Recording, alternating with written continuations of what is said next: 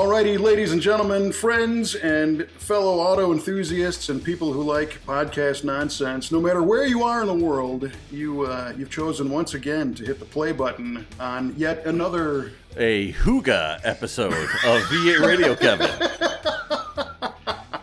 I'm sorry, a, a what? Hooga. It is uh, actually a Danish word, and it means uh, a feeling of well-being or contentment, and it's more like a, a facet of their culture, of the Danish culture.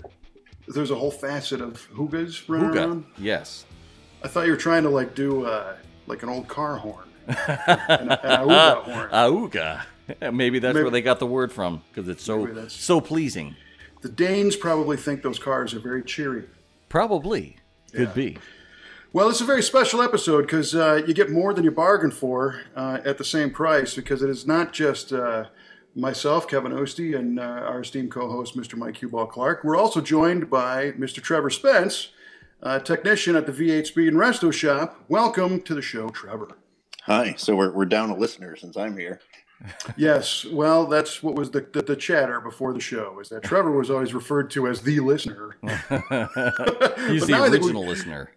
We've got a handful now, so hmm uh, without you, we're down to you know three fingers, I guess. uh, and, and Trevor, you've heard this show before and uh, know some of our traditions. Uh, for those who haven't, we like to start each episode uh, because this is an automotive type show to some degree. Uh, we started off with an automotive trivia question, and guests are not immune. That's right, man. So, uh, being our guest, Trevor, uh, we're going to ask you to go first. Did you prepare a trivia question for this fine episode? Oh, I, I did. I've been preparing since I, I heard I was going to be on at the end of the last episode. Oh, gee whiz. Oh, I can't wait for this. I told you not to ask.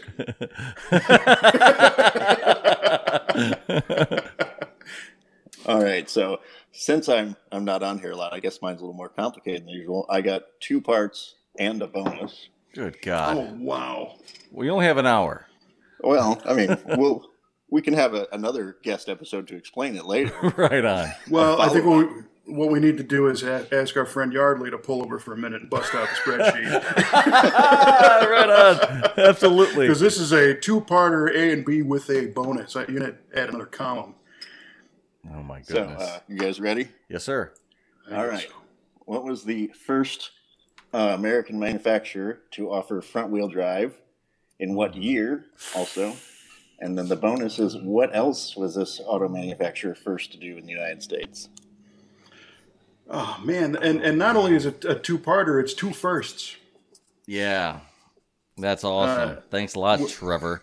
Yeah, well, see, now, technically, because in the beginning of this, I, I claim to be the host, uh, I will be a, a gracious host and allow Mike to answer Oh, first. you're the nicest guy ever.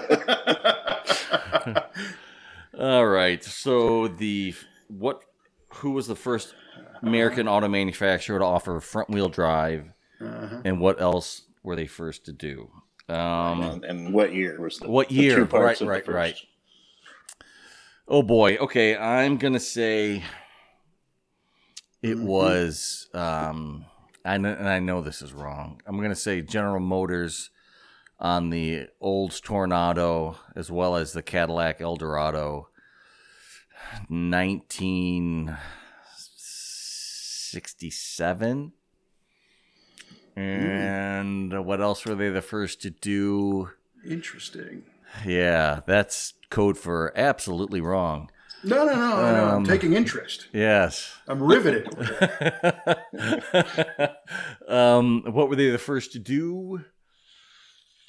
They were the first to use front disc brakes on their cars. Again, wrong, but that's my guess. Kevin? Okay. Back to you. All right. Uh, I've got yours written down. All right. All right, all right, all right. You know, there's a great uh, trivia question about that Olds Toronado, the uh, front drive car that Mike suggested to be the first American produced front wheel drive vehicle. Uh, and the trivia question there is what was that supposed to be called before it was the Toronado? Ooh. But we'll save that for later. Thanks. I'm going to do some Google searching on that. Yeah. Right. Uh, okay, so first front, I'm going to say it was the 1937 Cord. Ooh, nice guess. Yeah, that's my guess. Um, often, and that's the coffin nose, right? Uh, The Cord. Uh, That, yeah, that car is referred to as the coffin nose. That's correct. it's the first car to be called the coffin nose. I win. winner, winner, chicken dinner. All right. Uh, so I don't remember what the model number of that was. I'm only familiar with like the Cord 812 and like the Cord. There was a Speedster, but the coffin nose, popular vernacular. That, that's my guess for the first front drive. As far as the, I would say the Cord company was it Auburn Cord at that point. Um, I don't know. So what else did they do? This was in the 30s. I'm just going to do a, a wag here and say they were the.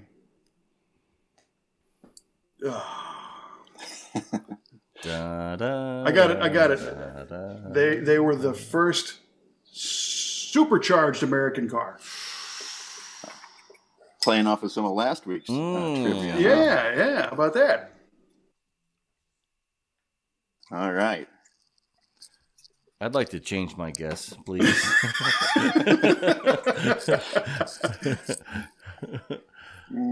oh, brother. All right. Well, that was that was fabulous, Trevor. Thank you for that. Those riveting questions. It's, it's, it's your turn to stump me. Yeah. was- Well, this is going to be a softball in comparison. Um, I can all right. make a count while I'm here, right? Yeah. All right, boys. All right, we're going to talk about fuel injection and um, uh, more specifically the differences between gas uh, direct injected engines and port fuel injected engines, and why is the v- the engine that uses gasoline direct injected engine require so much higher fuel pressures than the tuned port injected engine? All right, so who's going first? Uh, I'm going to be a gracious host. Yeah, and I'm going to say Mr. Trevor will go first. All right, so the question was why does direct injection require more fuel pressure than port injection? Yes, Right. Okay. quite a bit more. Quite a bit more. All right, so uh, a lot of the magic of direct injection is because you're putting the fuel right into the cylinder. Um, part of when you do that is actually during the compression stroke, and for a variety of reasons. Number one is when you do it during the compression stroke, you can time when the fuel comes in, and therefore you can have higher compression, higher cylinder temperature, and uh, be less likely to detonate if you're having the fuel in there with less time to get hot. Um, but because of that, when you're on the compression stroke, you have a lot of pressure in the cylinder already. So in order to get the fuel in there and atomize it, uh, you got to have more pressure from the direct injector. Whereas port injector, you're really just looking for enough pressure to atomize fuel and get it out the nozzle towards the valve, and then the vacuum or the intake stroke is what pulls the fuel in. Hmm. An interesting take, Kevin. Yeah, what a bunch of nonsense that was. Man, somebody wake me up over here. Uh, well, that is a, uh, a great synopsis. And what happens if I just say I agree with that? Uh, because um, Mikey, uh, the, the, the question that you chose to pose at this specific time is is relevant because Trevor's been playing quite a bit with direct injected engines in the shop. In fact, that uh, LT4, LT4, Camaro that we yeah. did, you know, we've been playing with uh, that's a direct injected engine, and we've been discussing the needs of that high pressure fuel system. And I remember way back when, when we started looking at that car, uh, I was doing some research because I had that same question. So it was a very organic question. You know, what's the deal with all this pressure? And uh, the term or the analogy is also how a diesel engine does the same thing. Um, diesel engines require quite a bit of fuel pressure. Uh, so if you're going to start off your Duramax or your Cummins diesel, you know they've got very high pressures as well. So, but what Trevor said, I think is completely right. You're going to shoot this stuff when everything is trying to get out of the cylinder. You're trying to stuff things in. Mm. Um, so I, I agree. We've never had this situation. That, that you've agreed with Trevor? No, we've had that a lot. no, I was saying here on the show where two people agree on the trivia question because we've only had a couple guests in Sure. the past. So uh, I'm gonna, right. I'm just gonna I'm gonna stick with it. Though. All right. All right. Duly noted, boys. So if we win, if Trevor and I both win, we get to split the prize. I think there's one dilly bar left in the shop freezer. oh yeah, well you, you can have that. You. I'll just sing nothing from nothing leaves nothing. Nothing. Yeah. Yeah. All right. Satisfied with all that? Yeah, I like it. Good answers. All right, so uh, I have also prepared a trivia question. yeah, and this one um, it's a, it's a little a little more vague than both of those, but uh, uh, it kind of delves back into American car history, and and over the years there have been certain families that owned or started or ran automobile or parts companies in the U.S. So the most obvious one would be the Ford family. Henry Ford started his son, you know, Edsel and Henry II and Edsel II and Henry III and all the rest of them continue on. And that's kind of a vertical format, but there was times when there was siblings that ran car companies. So as I'm saying this, I'm debating how much of a JO do I want to be on this question? Why? Why hold back now, baby? Why hold back now? well, this is this is super trivial. So oh uh, I will say that I'm aware of two sets of siblings that ran uh, car companies, and I will allow either one of those sets. Um, okay. One being one being a pair of brothers, another being three brothers. So, Mike, any idea of two brothers or three brothers that owned and operated a car company in the United States? I do have an idea of a car of a set of brothers that owned and operated a car company in the United States, and uh, I believe that would be the Dodge brothers. Ooh, Ooh, nice question. Who actually happened to have worked for uh, the Ford Motor Company uh, before they struck out on their own. they struck out. Struck out on their own. Do you want to take a whack at the three Oh for a gosh. bonus for uh, column C of our spreadsheet? The three br- three brothers. American car company or any car company? American Car Company. Okay. Um. Oh gosh, man. Uh, I'll give a a, a wag and say, and I think this is I'm this is totally wrong, but I I don't want to say AMC. I'll just say uh, Tucker, The infamous Tucker brothers. the infamous. Tucker brothers. Absolutely, that's right. All right. All right, don't judge me. That was a bonus. Mm-hmm. It's all good. It's hard, you know, you, you need to not say, and I know this is wrong every Yeah, time. yeah. You get some presentation helps, you know. Well, on that part, I'm right. Well, that's a good point. All right, Mr. Trevor Spence, uh, I, I pose the same question to you. All right, so I, I got a, a three brothers that uh, I don't know if you thought of, but when Mike said Dodge brothers, uh, I went to the Graham brothers. Uh, there's a lot of history there, but we'll get into where those are related a little bit. The Graham brothers actually started the Dodge Brothers truck business by modifying Dodge cars, and then they ultimately sold that back to them and went to start their own car company. Uh, and then I'm going to go again to last week. Uh, I'm going to say Fred and August Duesenberg for two brothers. Ah, That's a doozy of an answer. that sure is. Very good.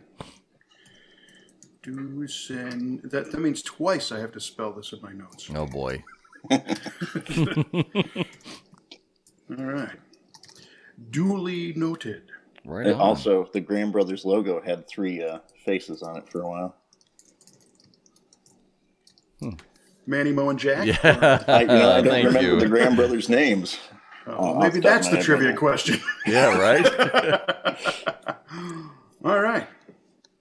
Well, that was fun. Mhm. Uh, it's always good to have a different perspective on the uh, on the trivia question, so that was good. Uh, and you'll have to wait till the end of the show. This is kind of what we do. We tease people because I, I could tell, I can hear them gripping, uh, you know, in anticipation to figure out what were the names of the infamous Tucker brothers later on in the show. All right, all right, all right. And we're going to shift gears a little bit and go from automotive trev- trivia to trivia. Trivia. yeah, we're gonna need a full first and last name, Mr. Spence. Oh, you want my legal name? Yeah, absolutely. We Now, all this is want it. something. This is something that he hadn't revealed to even even his coworkers for many years. So, you sure you can Uh, handle some knew. It wasn't everybody. Some knew. Uh, heck, there was actually. We'll we'll go to my wedding for a minute. There were some people that didn't know uh, in my extended family, uh, particularly my bride Trisha's family, uh, until wedding day because it was printed on the program, but it didn't fit on the invitation. And plus, we wanted people to know whose wedding it was. So uh, Yeah. my real first name is actually Trevelyan. That's a strong, great first name. It is. Um, I love it. and as an adult, I'm, I'm all right with it. As a kid, it wasn't a lot of fun because uh, most of my teachers couldn't couldn't pronounce it. So especially like the first day of class, I'd be, you know, they'd go through the list: Billy, Susie, Jane, and there'd be this long pause. Trevor just raised his hand here. Mr. Spence. So yeah, yeah, right. by the time college rolled around, that was to the point of raising my hand. Yep, I'm here. Call me Trevor. Yeah, I bet. I bet. yeah, and then obviously my last name's not near as exciting. but See? but great nonetheless. You know, that was something that I I didn't think I knew the first couple of years that you had worked with us. Uh, Well, 'cause- Well, and that, to that point, uh, obviously, a long time ago. Well, I've been at, I've been at the V8 Speed and Resto shop almost nine years, so some listeners have more context. Uh, way back when I applied for the job here, uh, obviously Kelly got my full name for the legal documentation stuff, but I Hmm. went by Trevor. So it actually, the first couple of years I worked here, I had some minor issues with my taxes because she was writing my paychecks and sending my tax information in under Trevor, which is uh, a person who doesn't exist with my social security number. Nice. Man.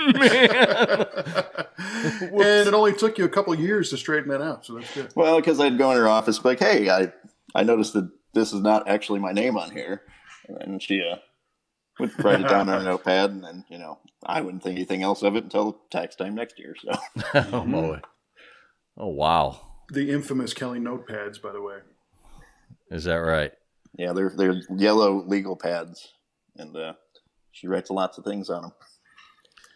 Now, Trevor, Yeah. when you started at the shop, was it the shop at its current location, or was it at the at the farm? No, it was at the farm. Uh, right on. Yeah, we uh, well the the whole farm shop would probably fit in the room I work in now in the uh, the current location. Probably. Yeah, I mean, I think it was 20 by 30, maybe, if that. Mm-hmm. Yeah, because we could we could kind of work on like two cars, three if one was like halfway under the one on the lift, and uh, you know, there are times where on nice days, like a day like today was, somebody worked outside. It was just easier for everybody that way. Mm-hmm, mm-hmm. Yeah, it, it is pretty remarkable to think back and, and think of what you know you guys were able to do and what we were all able to do in that small space initially. Because I don't even know how many cars we have in our shop space today, but it was a vastly different environment when uh, when Trevor started. And Trevor joined the team way early on when we first actually started to hire people because Hmm. like the very beginning was Kelly and I because it was kind of our deal. Kelly's brother John, who is a body technician who would basically do overnights and, and evenings with us, and then anybody else we could grab to come by and help out, you know.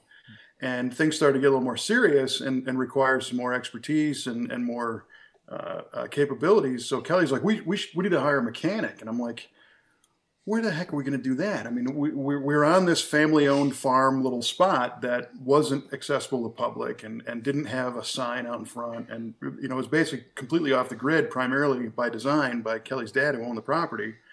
And she's like, well, I'll, I'll do this. I'll, I'll, uh, you know, put an ad out. And if you remember, Trevor, of course you remember this, but the, uh, the, the job interview didn't even happen on site. It happened at a sandwich shop. Nice. nice. A sandwich shop, which unfortunately doesn't exist anymore, and it's kind of depressing. Oh, It is, that's we miss that shop. Yeah, I uh, I met Kelly in in the city of Waterloo, and uh, at what was then the Subliminal Sandwich Shop, and sat in a booth. And uh, the interview questions she asked me was, I have these parts. I think it was parts to do like a brake job. And she Mhm. said, What am I missing?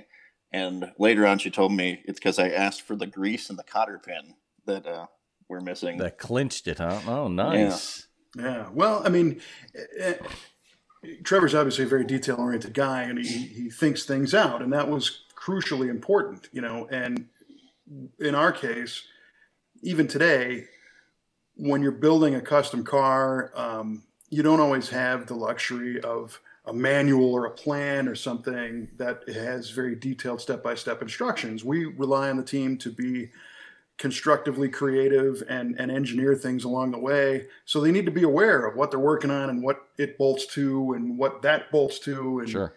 serviceability and all the rest. And that's still a challenge in many ways because you know sometimes one department will work on something and and not put enough consideration for the next department that you know might be installing it or or painting it or whatever. So we really try to work together on that. And you know it's that classic old question. Uh, you know what, what comes first? And and we had she'd interviewed a couple people and and she's like so what do you do first on a brake job? And they're like we put brake pads on. And she's like how about you get out of the car? You know?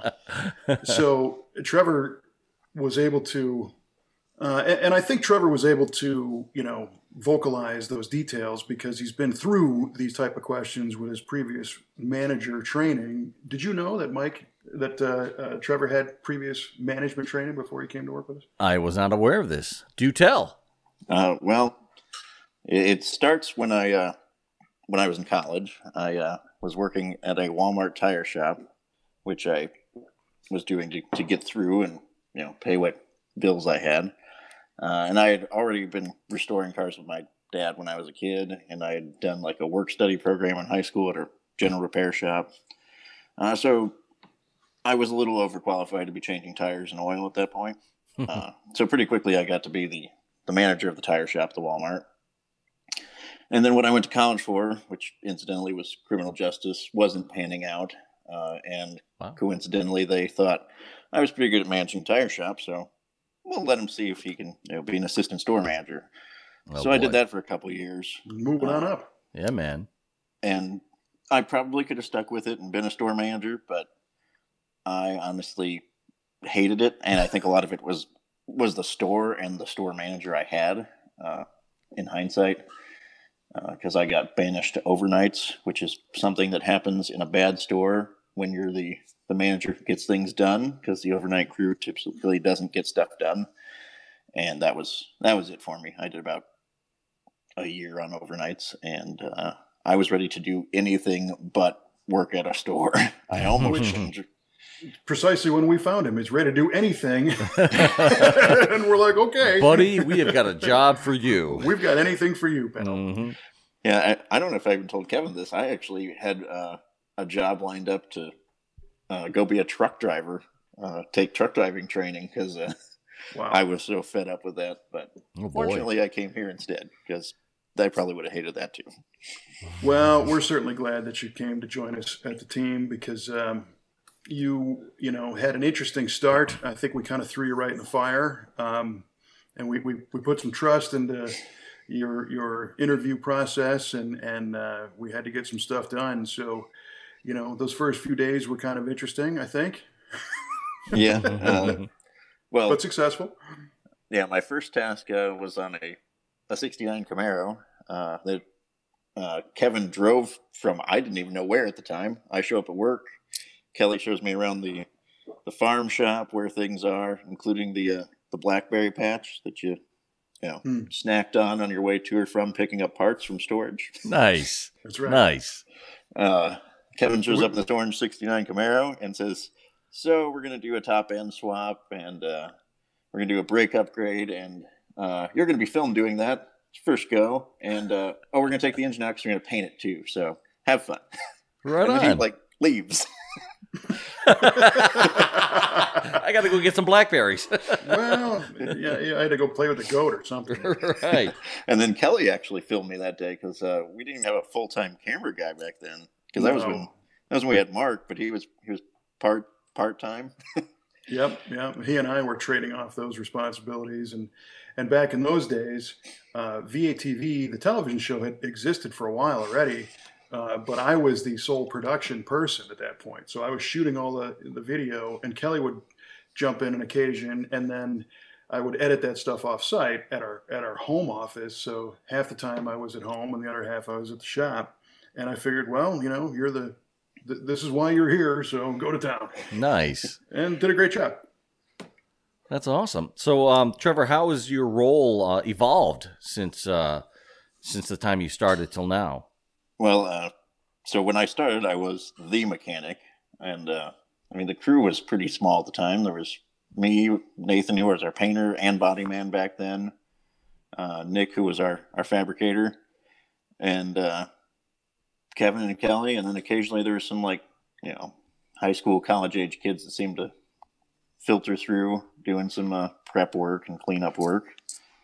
And then now we got officially four mechanics, and then we got one guy who's uh, sort of jack of all trades, John, who uh, does some mechanic work.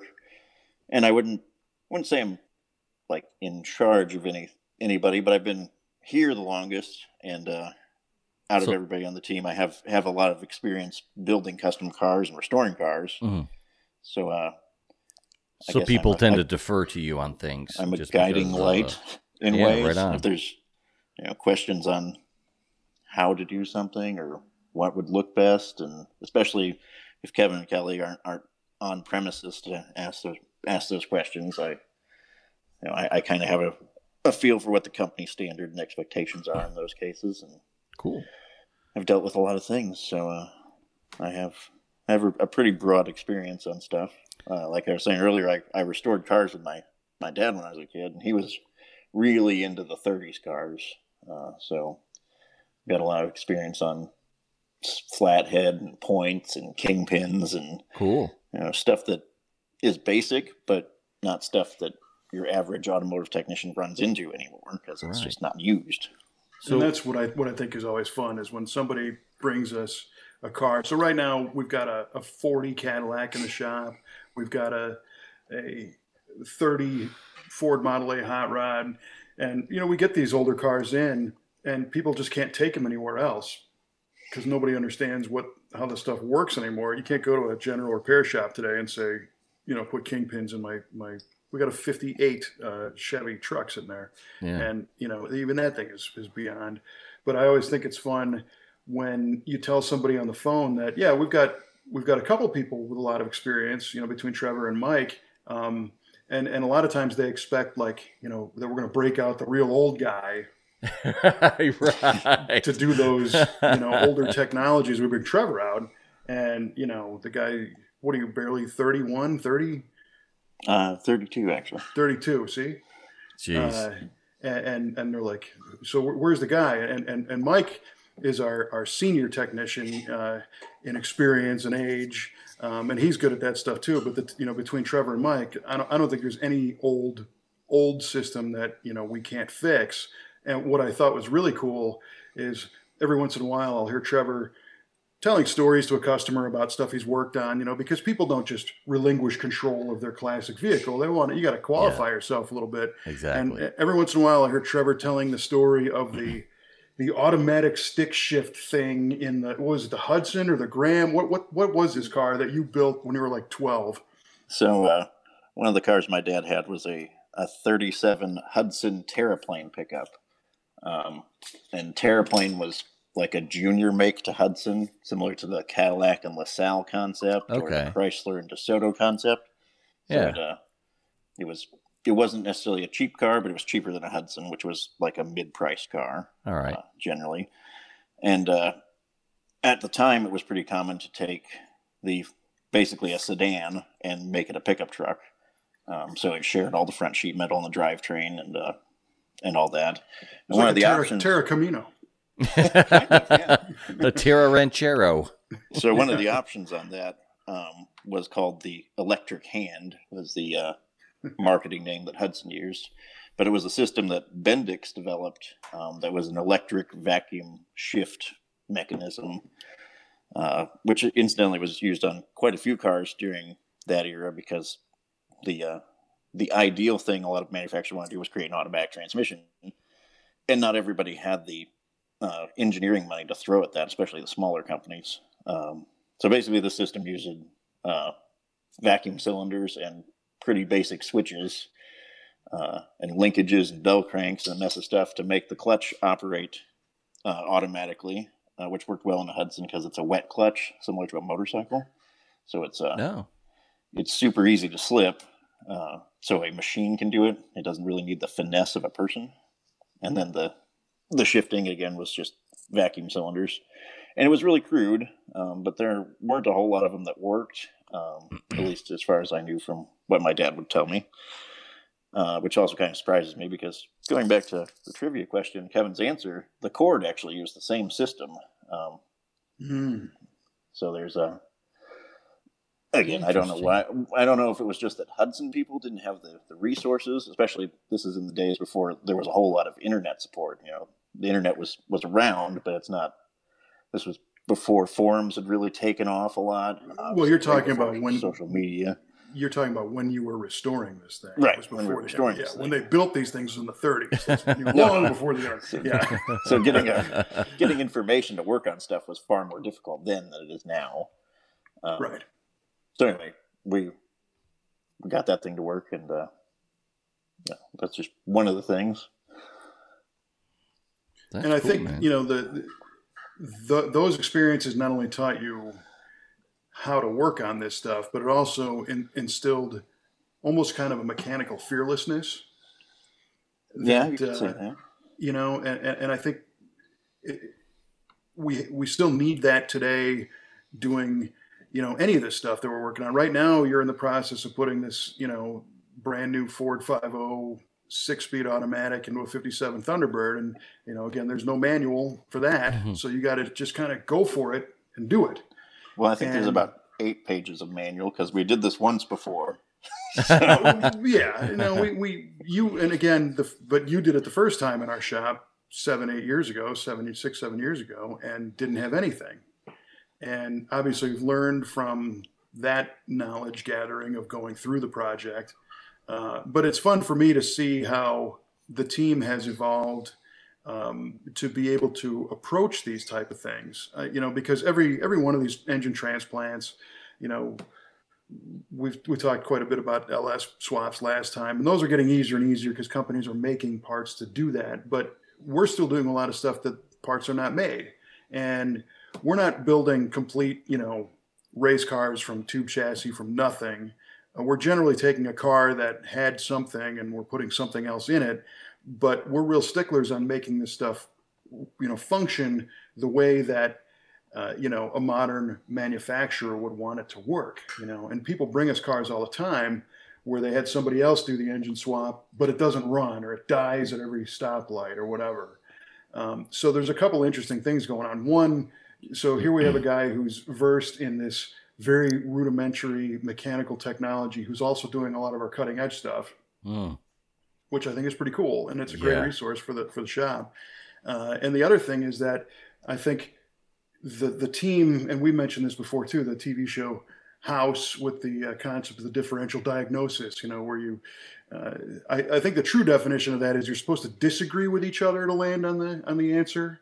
That's why it's called differential. But uh, you know, in our case, we do a lot of collaboration.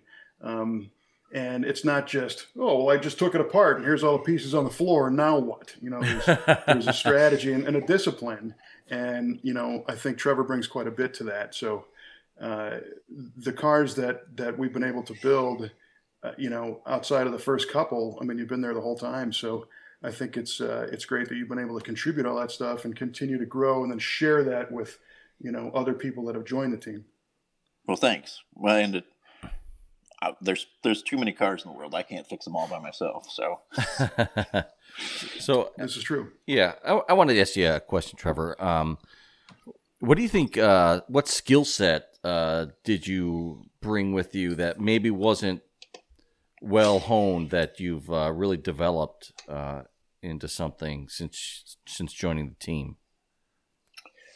Um, I think the I think the most apparent one to me is uh, probably f- fuel injection tuning because uh, when I started here, I had tuned exactly one fuel injected car. That was my own, uh, Mhm. which I drove to my second interview and showed Kevin. Uh, so I, I definitely, yeah, my orange Caprice. Uh, actually, the proper color, name of that color was Malibu Sunset. Ah, I can taste it now. Yeah, I uh, well, uh, on a side story on that, I wanted to paint it um, C6 Corvette Atomic Orange, Hmm. but when I did that car, I didn't have. I was a broke college kid. I didn't have any money, so uh, I was actually one of the cheap base coat colors out of the Eastwood catalog at the time. So they might still make it. I don't know. I haven't looked in a while. it's a pretty good color. Yeah, I liked it, and uh, Mhm. It kind of fit. I, I think I like it more after I had it than Atomic Orange from C6 Corvette. But, um, but anyway, yeah, I think fuel injection is probably where I've where I feel like I've I've learned and grown the most, and some of that has been you know just doing it, uh, and the technology just in the time I've been here has changed a whole lot because uh, when we were doing the reloaded Camaro back then, uh, self tuning fuel injection systems were were pretty new and uh, by today's standards really crude. And now the self-tuning stuff is is a nice blend of self-tuning but you can still get in there and and uh, finesse the details because most of those things aren't are getting stretched in a way by you know 600 horsepower 500 cubic inch big blocks. Uh, you know they're they're geared towards a a weekend guy with a with a more mild combination as far as you know fall out of the box and, and work perfectly hmm hmm uh, and you know we've uh, we as an organization we've been uh, doing a lot with training. So Kelly has sent us to Holley fuel injection training. Uh, we've done the online training for a lot of the HP tuner stuff. Um, and uh, early on, we worked with uh, some other tuners like Mike Norris, uh, and Mike Norris actually helped us on the the silver LT4 Camaro that's on the cover. Um, Mhm. Because that was our first foray into that all. So uh, it was nice to have a, a helping hand because in some ways you can read a book a whole lot, but until you actually do it, it doesn't doesn't necessarily stick. Yep, totally. Yeah, it, and there's been there's been other training too, welding training and HVAC and you know all kinds of different stuff. Um, but I think one of the things that differentiates our shop is that standard again that we want this stuff to perform as best we you know it can in all situations. So you know, a million years ago when I was at Hot Rod, the guys used to give the guys a car craft a bunch of crap because they would say "Car craft, if it runs, it's tuned, you know. and you know, again, you start you still see a lot of that, and we see we see people that bolt parts on a car, and just because they're stuck to the car doesn't mean they work together. And this is a, a source of uh, Trevor and the other mechanics in the shop, a source of frustration for these guys day in and day out, because the parts choices are made sometimes with more emphasis on cheap rather than good and functioning, and then things aren't made to fit and work. So you spend quite a bit of your time uh, when a car comes in. We got several right now that that need help getting reworked, and unfortunately, that's time and money a customer has to spend. But if he wants to work right, it's got to happen. Yeah. Well, and I think two cars that are coming to mind that you're talking about. The one uh, is a victim of time because uh, some of the stuff the customer bought is just it's not that old. And we're talking about some of the fuel injection stuff again. It's ten years old, but it's it's already outdated, and there's far better ways to do it now. But this is what he owns. This is what he's installed. So it, it's definitely a balance of do we you know suggest to start over, or do we put time into what he's got, and then uh, the other car is just like Kevin was saying, poor part selection and uh, you know reading the the advertising line and more than the specs on some parts, like you know the stuff that makes you think you need this without any qualifications for what your car actually needs or what this part's really designed for. Yeah, and it, it goes hand in hand with our comment last time also about some of the Facebook groups and forums where it's like you see these guys who are are just trying to buy the biggest cam or the biggest carburetor they can because it sounds cool, Mhm. and then they're upset that the car doesn't run right. And Yeah. when we have the opportunity, like with this '57 um, Thunderbird that's in the shop, we had the opportunity to kind of spec most of the parts on that car with things that we were familiar with and things that we uh, had good uh, manufacturer relationships with. So most of that car has gone pretty smoothly. Now, there was a little bit of a, a hiccup in the in the chassis because the we used the first time uh, uh, source for us on a chassis, but nobody builds off the shelf chassis for 57 Thunderbirds. You know, there's like one or two guys, and and we found the one, and he had a very attractive package, and the parts he was using were attractive to us, the coilover shocks and the brakes and all that stuff. Um, but he left a little bit out of the description about how the body mounts and the bumpers mount. So, you know, uh, it came in, and Trevor's looking at it, going, "Oh, this looks like it's going to fit great, except we need to put bumpers on this somehow." Mm. Yeah. Well, and we also uh, did got a little learning uh, on the nuances of first generation Thunderbirds too, because uh, I called the manufacturer and said, "Hey, what's what's the deal with these two body mounts?" And he says, "Oh, uh, well." We probably shouldn't have welded those quite all the way on there because we found they've been in like three different places. And uh, I think what happened was in 57, uh, they had some leftover 56 parts and they made some of them just work to get rid of them. I got you. Yeah. And that's something that nobody really knows until you get in it, you know? Yeah. Uh, so you're always going to have those those hot rodding moments. You know, the, the trick is to minimize them and and maximize that creative energy making the cool stuff and not having to burn that energy and that time making basic stuff that somebody else overlooked. You know, because that's that's when it gets frustrating. But you mentioned the uh, the, the cover car. So right now, in in the June 2020 Hemmings Muscle Machines magazine. On the cover is that silver LT4 69 Camaro that we didn't build the whole car. The car came to us as a complete show car. Uh, and then we were tasked with undoing it and redoing all the driveline in different hmm. stages mm. uh, without messing up the outside of the car. And that was um, a lot of challenges in that car. Some bolt-in parts, a, a Detroit Speed subframe that is designed for a 69 Camaro and bolts in, except this one had the RS nose with hidden headlights, and the customer wanted a dry sump oiling system. And you know, Trevor, you and Tyler had to figure out where to put the tank and how to plumb it and all that stuff. And there was lots yeah, was, of unknowns on that one. That oil tank on that was definitely a team effort because uh, I I talked to actually Mark Stielow uh, a little bit because he's done this a lot and he's he's a GM engineer because uh, there's not even though the LT4 has been out for years, there's still not a ton of information on some of this stuff. And even GM's uh, instructions and you know their tech line, they didn't have a lot of information beyond use a dry sump tank. You know, we're looking for like how big should it be? Mm-hmm. How far away from the motor's okay? What's the you know yeah. lengths of lines? Give me some specs longer? here. Right. So I talked talked to Stielow about it, and you know he he builds cars to perform. He wins wins uh, autocross events with his cars and that helped us land on a, on a volume for the tank.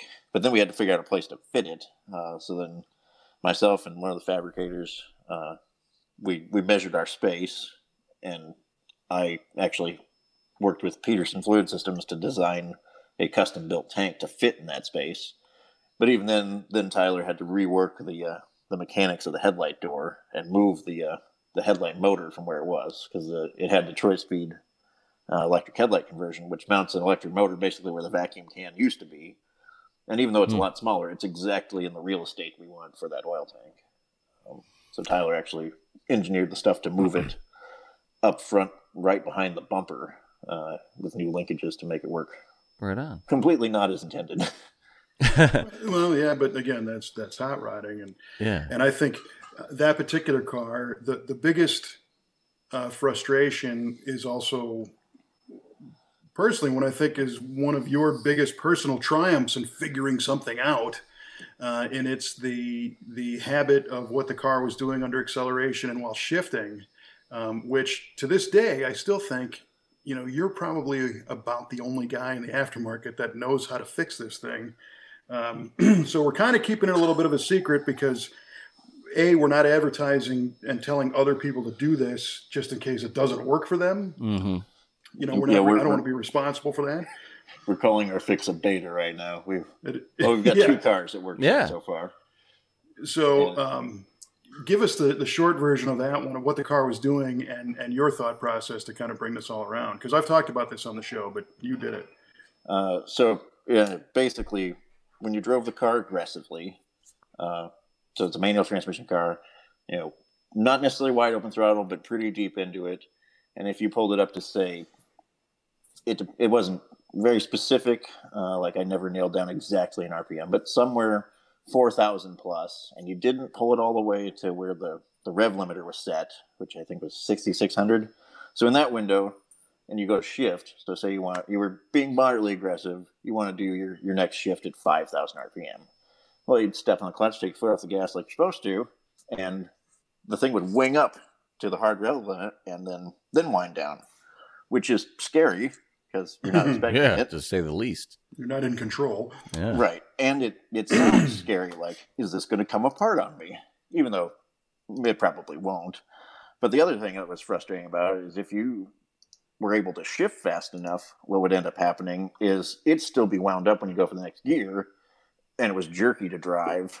And you know, Mm. to anybody bystanding, it's kind of embarrassing. Probably like, look at that guy with his expensive car; he doesn't know how to drive it. I remember my first stick shift. right. Uh, so basically, what it came down to is from the get go, I was pretty certain that it had to do with missing equipment. Because in the Camaro and the Corvette, uh, there's a system called Active Rev Match, where the ECM allows the driver to flip a switch basically and allow the car to manage the throttle between shifts. So when you're upshifting, you step on the clutch, you move the shifter, and then it brings the RPM down to the appropriate RPM. So when you let the clutch out, it's nice and smooth. And then uh, where it's even more useful is on downshifts. So if you're driving aggressively on road course or something where you got to do a lot of shifting coming into in and out of corners, it'll manage the throttle so you don't have to heel toe, which is frankly pretty difficult for all but the best drivers. Um, so the car does that for you, but you can turn that off so you can still drive traditionally. Because some people find it annoying, some people are enjoying. You know, it's way more fun to drive a stick shift, so they want to do it themselves, even if they're not good at it. I heard it's way more fun. Um, so in in a swap situation, we're missing a lot of stuff. We don't have we don't have the body module. We don't have the instrument panel display. We don't have the switches on the steering column. Uh, so I, I was digging around, you know, calling our friends at the local Chevy dealer, getting wiring diagrams. Um, they wouldn't they wouldn't let us drive one, but they had a Z06 Corvette up on the lot, uh, but it was an automatic. But Yeah, we're like, we just need to bring this to the rev limiter a bunch of times and, Right. and, and data log We need with our aftermarket box here. You know, come on. and we were uh, I even reached out to some friends I have through some local car clubs, and I couldn't find anybody with a manual Z06 that would let us even uh, let them drive and us just record what's happening to try and compare any notes. Uh, so we ultimately I I found a solution in in the tune, which was a little it was intuitive, but a long way around an arc to get there, if that makes any Mm. sort of sense. Mm-hmm, mm-hmm. Um, and and the I guess the best way to put it is I, I thought a little backwards to earlier generation systems, and uh, they didn't have active rev match, but the the data that's available for the ECM to make other decisions, primarily for heads up displays on uh, LS powered performance cars like your Camaros and Corvettes, it's it's calculating a lot of data, which is actually uh, read by sensors in the in the newer cars. So that's where I kind of went down a a not a path that I don't think many people have probably thought of uh, to go down so far. And technically, uh, what I did is something you wouldn't normally do in a tune to fix it. Yeah. Uh, and then as far as other people not really noticing this yet, uh, even though probably half the cars we have in the shop are stick shifts, and I mean, there's a Chevelle in here right now getting an automatic taken out and a stick shift put in. Stick shifts, unfortunately, aren't as popular as they were, uh, especially in super high power cars, because as fun as it is, it, it's harder and harder to use all the power in a stick shift car. So more and more of these high power cars are becoming automatics.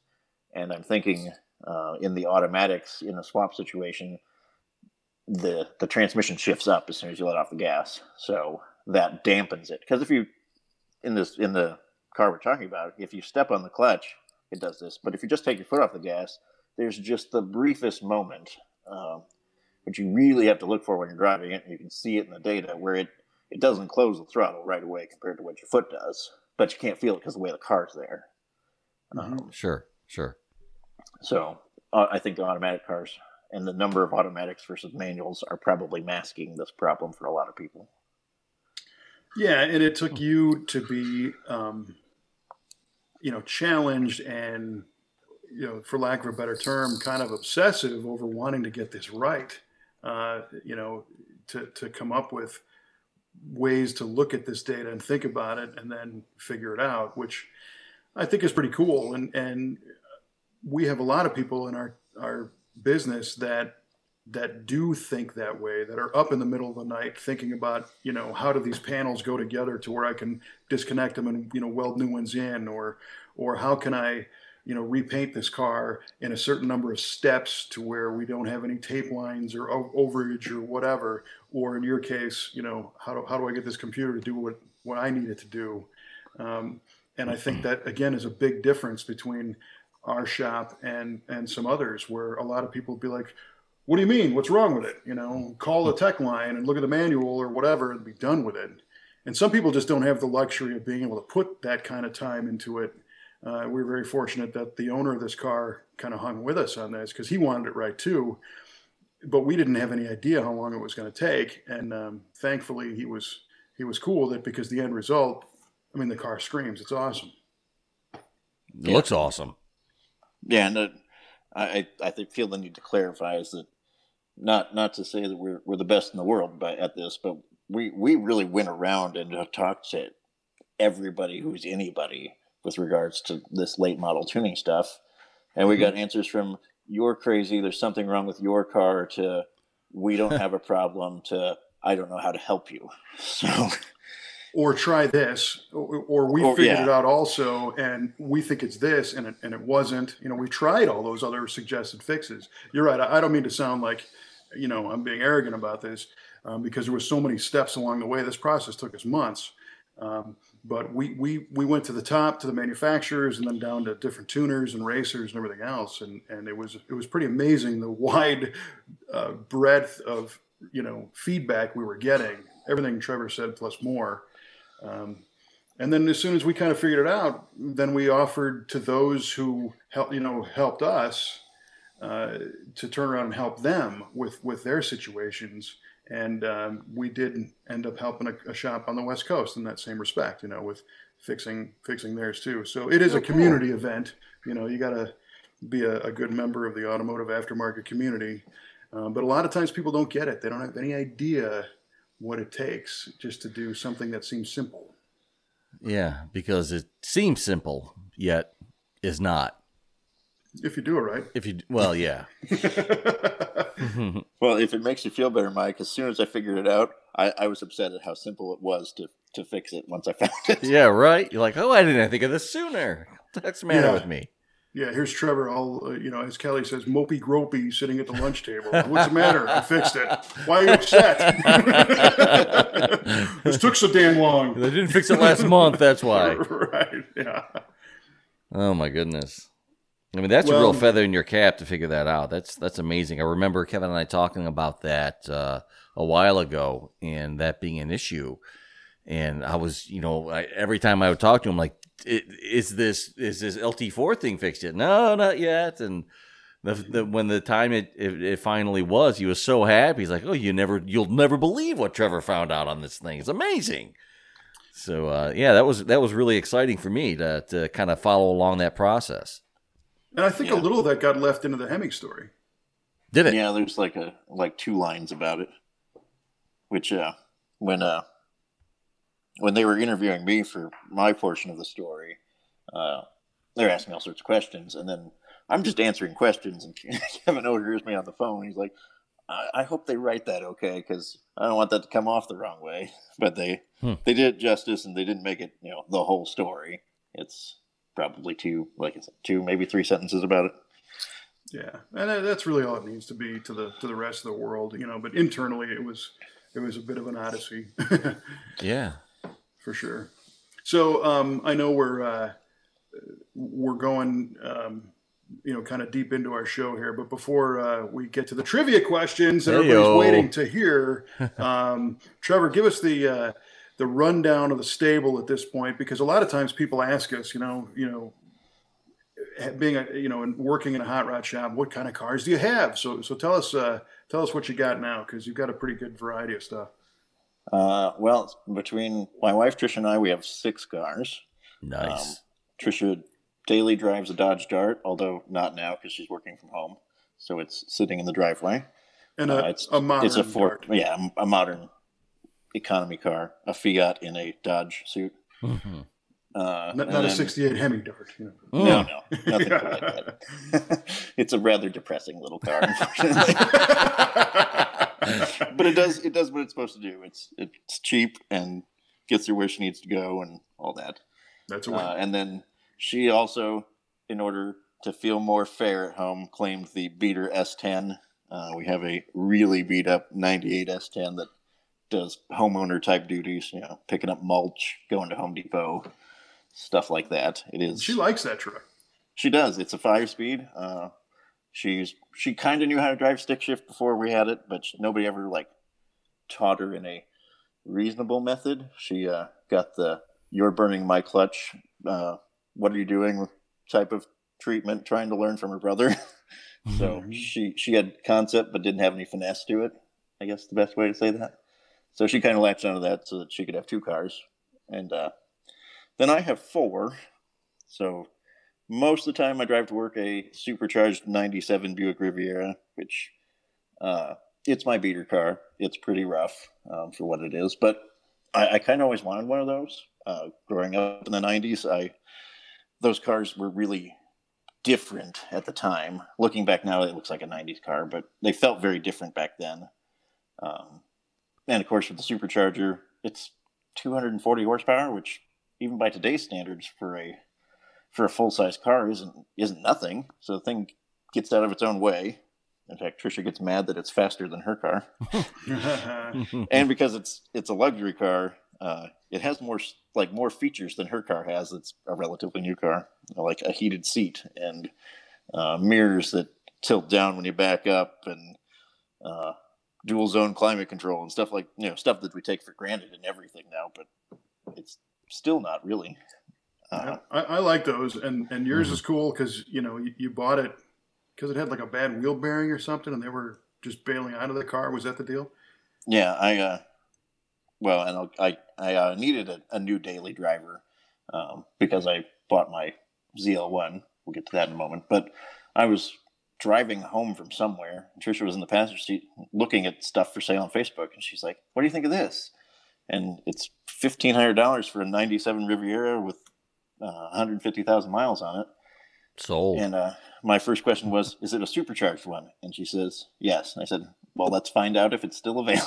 yeah. And then- Yeah, it had a, a wheel bearing that was so bad, like uh, the whole. It, it was almost an indescribable level of wheel bearing noise. Like probably shouldn't have really driven it home, but I did, and I put a wheel bearing in it, and it's it's had a few fixes here and there uh, over the three years I've had it, but uh, I really like it, even though it's a beater and not in the best shape. Uh, it's a cool car. and then, uh, since we mentioned my ZL1, I have a 2012 Camaro ZL1, uh, which is in a Hmm. reasonably long line of modern performance cars I've had so far. Um, I picked it not so much because I'm a Camaro fanatic, um, more because it met all the, the check boxes I was looking for. Because I, I wanted a GM because of the cost versus performance and the parts availability. I wanted something supercharged. I wanted a stick shift because it's way more fun. Amen. Uh, Mhm. and I obviously rear wheel drive with all that. So I, I initially had wanted a second generation CTSV because I had a first generation that I really liked. Um, That Mike I test drove for you. that I Mike sure did test drive for me before I bought it. Oh yeah, that was a fun car. It was. Uh, the problem with it is it wasn't ever fast enough, so I kept messing with it, and then it got to the point where I changed the oil once, and there's some things in the oil that I didn't like, like some springs off some valve stem seals. Oh wow. Yikes. Which- I probably, you know, I could have fixed, but I'm like, yeah, you know what? You, you can just go down the road and I'll buy something that is fast enough. I don't feel the need to mess with it all the time. Yeah, because you were going to end up putting a motor in it and the whole thing. Yeah, because I, I drag raced that car and all sorts of stuff. You drag raced it too? I did. Because I drag raced it when I test drove it. right before that oil change. Pretty much.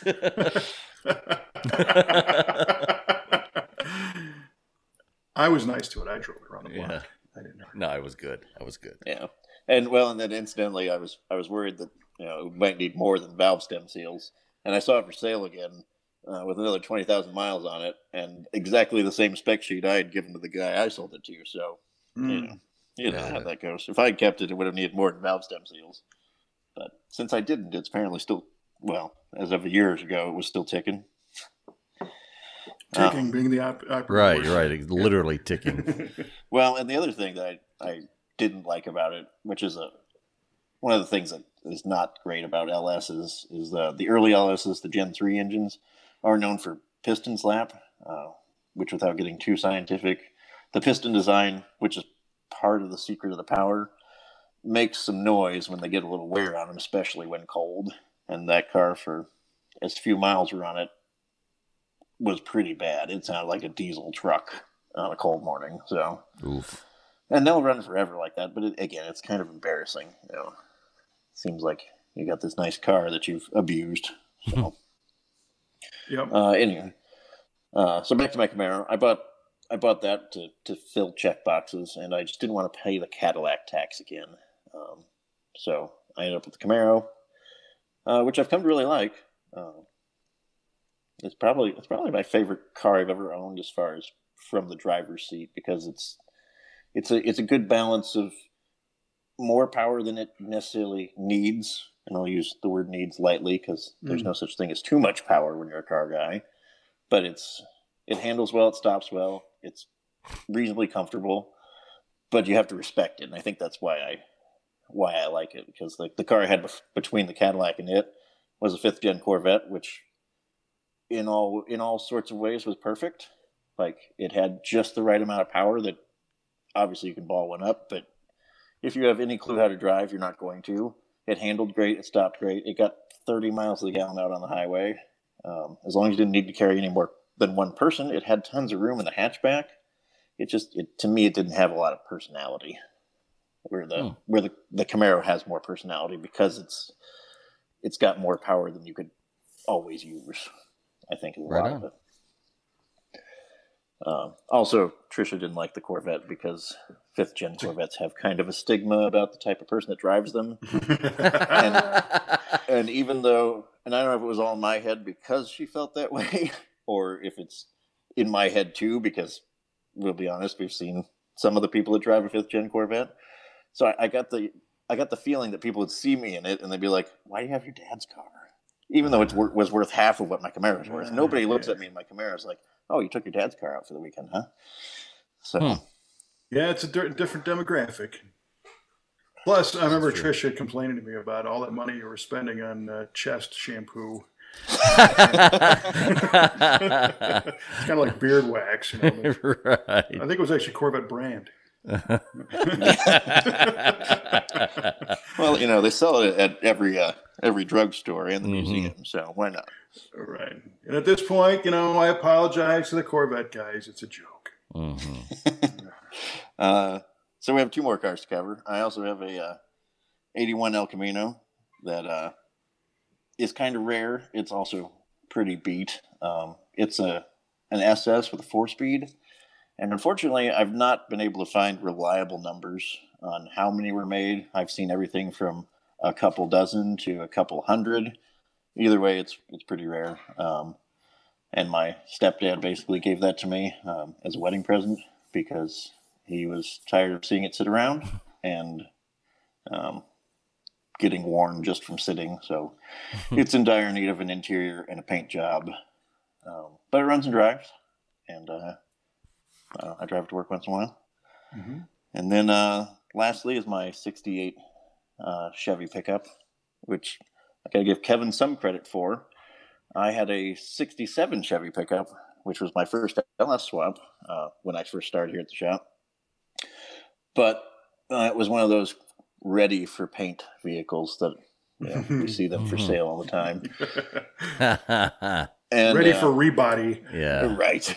So it it had primer on it, and I knew that it wasn't the best stuff under there. But again, I was working on this this truck, you know, basically in my college days, so I didn't have a lot of money. Um, so I shot a coat of paint on it. I drove that thing fifty thousand miles. In fact, I, I daily drove it for a while uh, while my beater at that time was broken down. Uh, that incidentally happened right when we moved from the farm shop to the current shop because Mhm. my beater was broken down at the farm shop for like six months. Oh, I'm boy. surprised Fritz didn't burn it. Yeah, yeah. Well, and then you know, as fate would have it, your your replacement truck was uh, a derelict in the back of the shop building we were moving into. It was so I I was looking for a a truck that was a lot less rust free. I was basically going to do a body swap, take my chassis and out from under the red truck and put under a new body that or like restored body that didn't have the bunch of rust problems. And then one day we were talking about this at the shop and Kevin's like, you know what you should do? We've talked about all these cars we wish we could build and we had customers for. Do the SS pickup. So uh, instead of fixing some minor rust problems and painting a truck red and then swapping a body and having the same truck, I was cutting a truck in half and making it a short bed, Jeez. yes, sorry, but it is cool. leaning It is really cool. leaning tailgates forward. Yeah. Uh, A little spoiler on it. yeah, it's got uh, to to kind of paint a picture for the listeners is it's got a lot of first generation Camaro inspired things because uh, my my thought process uh, that Kevin kind of fostered is like trying to make this something that GM might have actually made uh, in the the muscle car era. So I cut the center section out of the middle of a Camaro SS hood. Um, so the whole hood profile has got the, the power bulge off of a Camaro with the ice cube trays. Um, the truck has a square peak on the hood originally, so I've got the triangular peak on the hood off the Camaro. Cool. Uh, I bought aftermarket roll pans and put on each end, and I took four 68 Camaro bumpers and modified them to be wider and fit the profile of the truck. Uh, I lean the tailgate forward, and I, in that process, I also made the top of the bed is the correct length for a short bed, so like standard tonneau covers and stuff would fit. But a bottom of the bed's actually four inches longer, so the rear overhang's longer, which to me I think was one of the best things I did to the truck, because I always thought that the the back overhang on the short beds of those trucks is a little too short. Like the Yeah, wheels they just look look a little- little, little little too far back. Mhm. Um, so in my mind, the, the bed proportions are a lot better.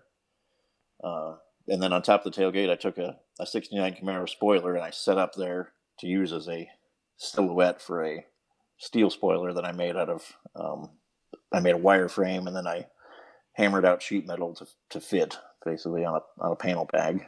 As I was doing this in my, my own garage, which was two hours from work, so I wasn't Oof. able to use all the, the shop equipment. So, panel bag and a hammer is how I formed the spoiler. And then uh, the only place where I would say I'm disappointed on the theme, but I drive the thing a lot. It's got 30,000 miles on it. Is it's LS powered. It's got a, a lowly little 4.8 that I paid 500 bucks for, and it did 80,000 miles in somebody's truck before it got wrecked. It did 50,000 miles in my 67, and it's done another 50,000, not 50,000, 30,000 in, in my 68. And I've had to put a water pump on it and an intake gasket. And right there, my friend, is why LSs are swap monsters. yeah, yeah. Mhm. Well, and not only that, so this truck, it's a 68 C10 and it's got a 373 gear, right? Yeah, 373 gear, uh, 4L60 transmission in it. And you've actually uh, drag raced this thing with 26 million miles on the motor on a four. I have.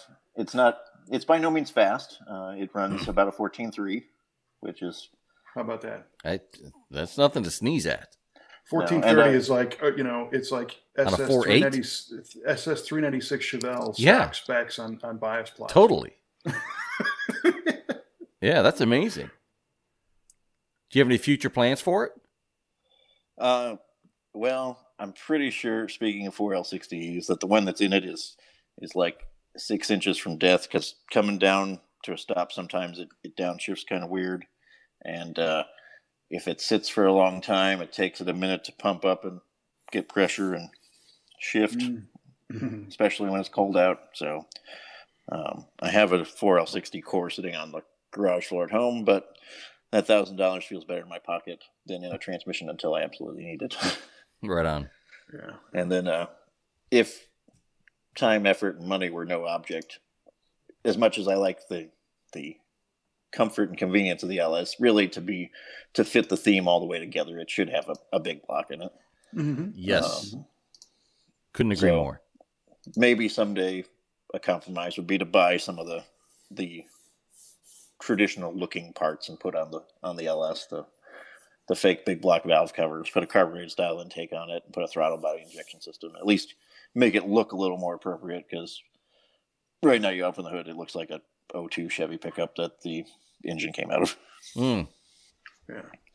But overall, it's a great truck. I dig it a lot. Yeah, I dig it too. I, I remember seeing some build pictures of it. I'm like, wow, this Trevor Was it- guy really knows what he's doing. You got to see it at his wedding. I did get to see it at his wedding, and that's also uh, uh, is when I learned about his his true first name. there you go. Mhm. Yeah. And we've come full circle, which is good. Um, because I can hear everybody. They're they're panting. They want to know the answer to our trivia question. So, uh, first of all, um, how do we do this? So this was a three-way deal, and uh, our guest went first. So Trevor, you were the guest. Uh, let's have you uh, reveal the correct answers to your trivia question, which I'm pretty confident Mike and I both got wrong. Yeah. All right. Well, uh, Kevin, you were close. So Cord Hmm. was correct as far as the manufacturer. So Nice. Yardley, that's that's one point. Kevin. uh, the year, however, was wrong. 1929. Cord Ooh. was the was the first front wheel drive American car, Wow. wow. and then uh, the bonus. Uh, was that Cord was the first to have hidden headlights in the United States. That was the 36 slash 37 coffin nose Cord. So Aha. Gosh, Kevin darn it. was Kevin was right in the ballpark. Kevin's right on the money. Gosh dang no, it. no, no. nice. Well, that He's makes right you feel there. a little better. So, um, of course, Mike guessed the uh, the old Toronado Cadillac front drive. Yeah. The trivia question on the Toronado is that the uh, the front wheel drive Toronado platform was supposed to be called the Old Holiday. Really? Yeah, and it's a name they've used throughout since the fifties. I Huh. don't know, off like the Holiday Coupes and like Yeah. even even like a seventy Cutlass. One of those is a Holiday. oh, but, uh, interesting. Yeah, not really, but you know, Okay. it came up. It's contextual, so there it is. All right, so uh, uh, Mikey, your turn. All right, so I asked you guys um, why does uh, GDI injection require so much higher fuel pressure than uh, tuned port injection? And uh, Trevor went first, and he said um, that because of um, gasoline being injected directly into the into the cylinders, um, where you're typically on the compression stroke for that motor, it's the cylinder pressures are so much higher. It requires a higher fuel pressure to atomize the fuel. And you agreed with Trevor, and ding, ding, ding, you're both right. Congratulations. I, I was right to just agree with him. Yes. you sound so disappointed, Mike. No, no, I'm I'm elated. I knew I knew you guys were going to get it. I knew it was an easy question, but uh, I like I like the question anyway. It is a good one, and it's it's an interesting interesting topic for sure. Mhm. All righty, that leaves mine, and I said uh, um, there's been several family-owned uh, and sibling-owned car companies over the years, and uh, a couple of which had brothers, uh, two brothers, and one had three. And uh, Mike said the Dodge brothers for the for the two brother, and that is correct. Hey, look at me. Absolutely, right on. And the, the bonus was the three, and and you said the uh, Yeah. infamous flying Tucker brothers, Yardley, take that point back off. who I've yet to meet. Um, maybe they're out there, and maybe they build cars. I don't know. Preston, Heston, and Timmy, I think. yeah. Preston, Heston, and Lou. right. Uh, but I think that was a bonus, so I think you're clear on that. So we'll call it a win. Um, Trevor, said uh, the Graham brothers. Of course, he knows his his Graham vehicles. Uh, of course, the Graham Paige Motor Car Company was run by three individuals: Joseph, Robert, and Ray Graham. So that is correct. How Mr. about Trevor. that? Nicely done, Trevor. Yeah. Well, I, I I knew he knew a lot about those, so I was thinking he might picked up. I, I think he was going to pick up on it, but not quite that fast because he just went right to the. He did. I mean, he just bypassed the low hanging fruit of the Dodge brothers and went straight for the Graham. Very nice. Right, Nicely and then done. for the two, uh, Fred and August Duesenberg, yes, that is also correct, and that was my my backup. But uh, I was I was thinking, you know, both Dodge uh, would have been the easier one. So it, it it's kind of a letdown because I did have a couple other Graham trivia questions that I, I could have pulled out here. Oh, jeez. That uh, Do you yeah, not hurt me enough? Do you Well, not hurt me it. enough? I'm trying to make this fun for the whole family, Okay. and that's why I had the the, the two with the Dodge brothers. Thank know. you. Thanks for that. But uh, uh, you know, just so Trevor, he did point out that the the Graham boys were modifying Dodge trucks that became the, the Dodge uh, pickup truck. Uh, here's here's a couple for you that I, I don't think you know this one, Trevor. I'm going to throw it out there though. All right. What was the last year that the Graham Paige company was on the books as a, as a legitimate company? Oh well, year. I'm. I, I'm. I'm going to say I don't know the year for sure. The, as I understand it, and it's convoluted, so we'll try not to get too deep into my my knowledge of this. Graham continued to make cars actually quite a long time, but not under their own name. Um, they were involved in uh, Kaiser-Frazer and Henry J, and ultimately uh, have been diluted down to be uh, in some fashion became Jeep. That's the shortest story on that. But the Graham brothers cashed out of the cars and they went on to be an investment firm. Um, and I do know that they owned Madison Square Gardens for a while. But I don't know at what point the company name may have changed from being Graham Paige to something else. Aha. Well, that Madison Square Gardens was going to be my other Graham trivia question because I, I did find that out. But uh, interestingly enough, um, the the uh, Graham assets were uh, uh, acquired by Kaiser-Frazer, and the name Graham Paige continued until 1962 within the archives of Chrysler. So there you go. When I said it ultimately became became a Jeep, that definitely was not far off. Nope. No, But that Jeep right. didn't become part of Chrysler until the 80s. right. So So I don't know It's how Chrysler got good. hold of that earlier, but it's all very incestuous. So, well, right on. That's more about Grams than any, any other listener, other three listeners wanted to know. but they're uh, they're cool cars. So uh, at that, uh, I'm going to say to Trevor, thanks for joining us. We appreciate it, Mike. Um, thanks for suggesting Trevor as a guest. You bet. yeah, it was fun. Yeah, it was fantastic. Thanks for coming on, Trev. Yeah. I'll, Uh, I'd do it again. Right on. Yeah. Well, I hope it wasn't weird being on the other side of the microphone for this one. Uh, you know, now when you mow your lawn, are you're going to listen to yourself. I, I might, although I do have to say, even though I, I listen to, uh, I, I watch episodes of the show, listening to yourself is something that I find hard to get over because I think everybody who's listened to a recording themselves knows that you don't sound in your head the same way you actually sound. So it's, No. I'm, it's always, I- it's weird for me. I'm sure it's weird for a lot of people. I know Kevin's pretty used to it with uh, all the TV stuff, listening to him, himself on playbacks, but I don't know. I'll try. The, mo- the mower mower drowns some things out. Maybe it'll drown out my uh, my nasally drawl. it isn't going to drown out your correct trivia questions, though. I'll No, you no, it is not. right on. All right. Well, we uh, we appreciate everybody listening to uh, this episode of V8 Radio. Uh, again, I don't know why I say this at the end. If you you've already heard this, so you know where you can listen to it. But maybe there's better places. Maybe if you're listening uh, on Podbean, you might find it better on TuneIn Radio. I don't know. Maybe all the Pod uh, the Stitcher FM people would uh, switch over to uh, Google Play or Spotify or Apple Podcasts or iTunes or Player FM or iHeartRadio or the v8radio.com site. I don't know. It's up to you. Like I said last time, listen where it's least, uh, you know, hassle. make it easy on yourself. We appreciate it. Subscribe if you can. And uh, for uh, Mr. Trevor Spence and Mr. Mike Q-Ball Clarke, I'm Kevin Oeste reminding you to keep the shiny side under 100, and we will see you next time on V8 Radio.